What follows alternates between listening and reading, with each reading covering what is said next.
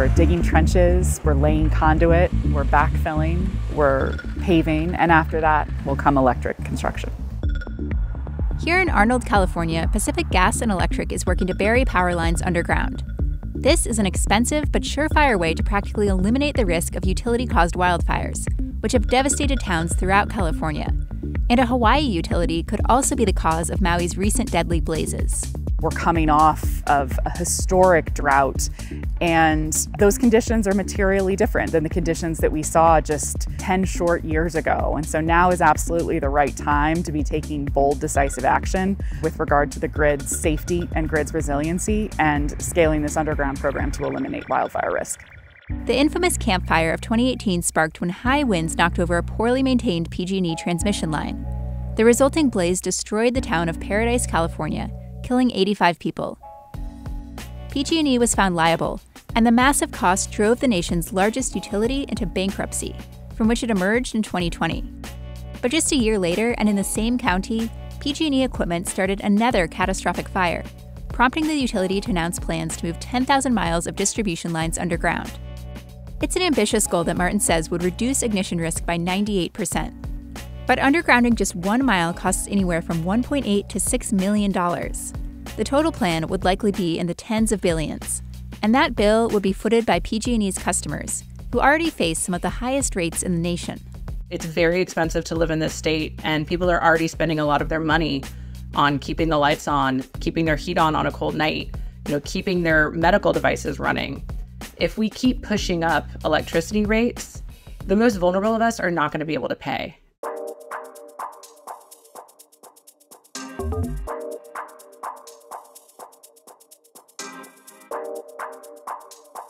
But though it's expensive, burying power lines isn't new.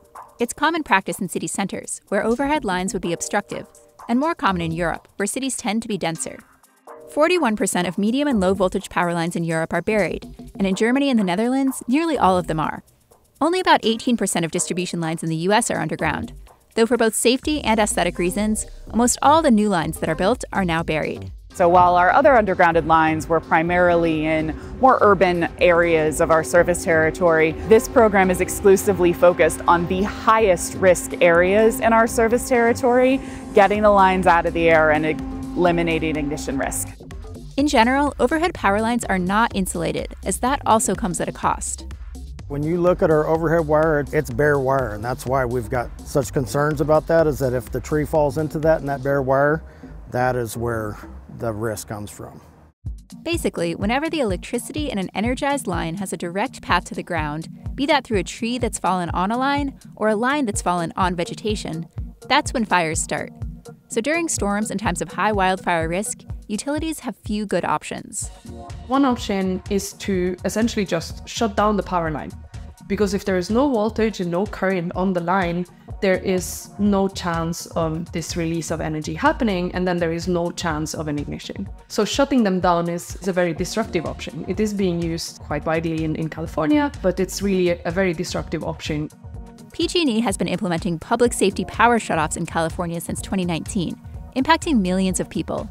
But as disruptive as this option is, it does work. Hawaiian Electric, the utility that could be found liable for the Maui wildfires that killed at least 98 people, was criticized for not shutting off power in advance of high wind warnings. If the company is determined to be at fault, it doesn't have nearly enough money to pay off residents' damage claims. Looked at this way, undergrounding is undoubtedly cheaper than dealing with the massive costs of deadly wildfires, and undoubtedly less disruptive than shutting off power completely. When a line is put underground, ignition risk is reduced by about 98%. So for this one-time capital investment, we're essentially eliminating the risk of ignition from an overhead power line by placing it underground. Martin says that you also eliminate vegetation management costs and many maintenance costs as well, since underground wires aren't exposed to the elements. So everything underground has actually got a sheathing on it. There's no bare wire, and it's actually protected and made to be there for a long time. We don't want to put it in twice, we want to put it in once. Undergrounding doesn't mean getting rid of all the poles and wires that we're so familiar with, though. What's going to move underground are our primary lines, and they're the, the highest risk lines that you see. They'll go underground along with the transformers. The transformers will come off the pole, and in the case of the project today, will be pad mounted. And what will remain is communication lines, if there are any, and the poles that those communication lines are on, as well as secondary lines and service lines to our customers' homes. PG&E is not alone in its efforts. San Diego Gas and Electric has a plan to underground about 1,450 miles of line through 2031, while Florida Power and Light is undergrounding select lines for hurricane protection. Austin Energy is also exploring undergrounding in the wake of a winter ice storm that caused weeks long outages. And the federal government has pledged to provide $95 million to Maui to harden its electric grid, work that could include undergrounding lines. But PG&E's proposed plan is far more ambitious and expensive than any other in the nation. Under this plan, which the California Public Utilities Commission will vote on in November, PG&E will start by undergrounding 2,100 miles of line through 2026, at a total cost of about $5.9 billion. We anticipate requesting full approval for all 10,000 miles in an upcoming filing with our regulators in 2024. If PG&E's overall four-year spending plan, which includes funding for numerous other safety initiatives and infrastructure investments, is approved, a typical customer can expect to see an average increase of $44.26 in their bill every month through 2026. The utility says that undergrounding efforts will account for just $3.40 of this. But the CPUC has since released two cheaper alternate proposals for consideration, which greatly cut back on undergrounding. One calls for moving just 200 miles underground and insulating 1,800 miles with covered conductors, while the other involves undergrounding 973 miles and insulating 1,027 miles. Both proposals would save customers money, but would ultimately put PG&E's 10,000 mile goal in jeopardy, and possibly customer safety too, since PG&E says that insulating lines is only about 65% effective at reducing wildfire risk. If a tree falls on the line, the line is going to break and you're still going to have a risk of a spark and you would still have a chance of starting a wildfire, even if the line is insulated. The Utility Reform Network supports the plan to underground 200 miles and estimates the cost of insulation to be about $800,000 per mile, as compared with the $3.3 million per mile that PG&E spent on undergrounding in 2022. By relying more heavily on insulated lines, we can do the work faster. We can deliver that wildfire safety more quickly to those different communities. Morsony notes that the nation's second largest utility, Southern California Edison, has embraced insulation as a wildfire mitigation strategy, aiming to install covered conductors on over 7,200 miles of overhead lines by the end of 2025. But because PG&E earns a guaranteed rate of return on capital investments, the utility is inherently incentivized to undertake more expensive infrastructure projects like undergrounding. The larger the investment, the larger the profit for PG&E and its shareholders. This model is actually how the utility makes money, not by selling electricity or gas. Undergrounding costs a lot of money, it's a large investment, so that would increase the revenue that the utilities collect. So that might give them an incentive to go for this type of investments rather than other solutions. Now the question is, will these other solutions be as effective as those big investment projects? That's where the regulators have to step in. However utilities choose to proceed, it's abundantly clear that there's a need to act quickly to address the risk of wildfire especially as the American West tries to recover from a decades long drought.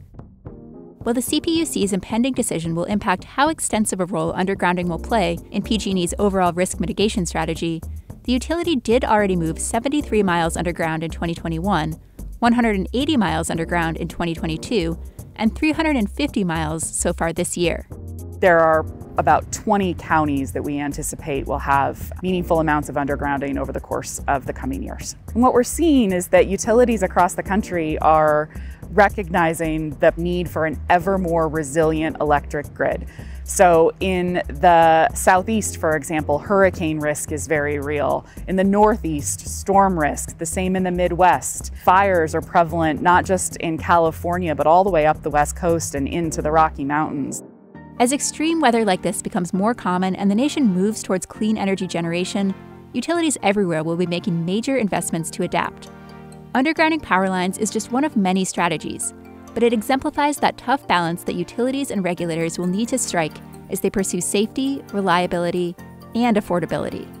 the question of how much we should invest in undergrounding and allowing electricity rates to increase really is also not only a question for electrical engineers or, or companies like PG&E to be answered, it's really a societal question as well.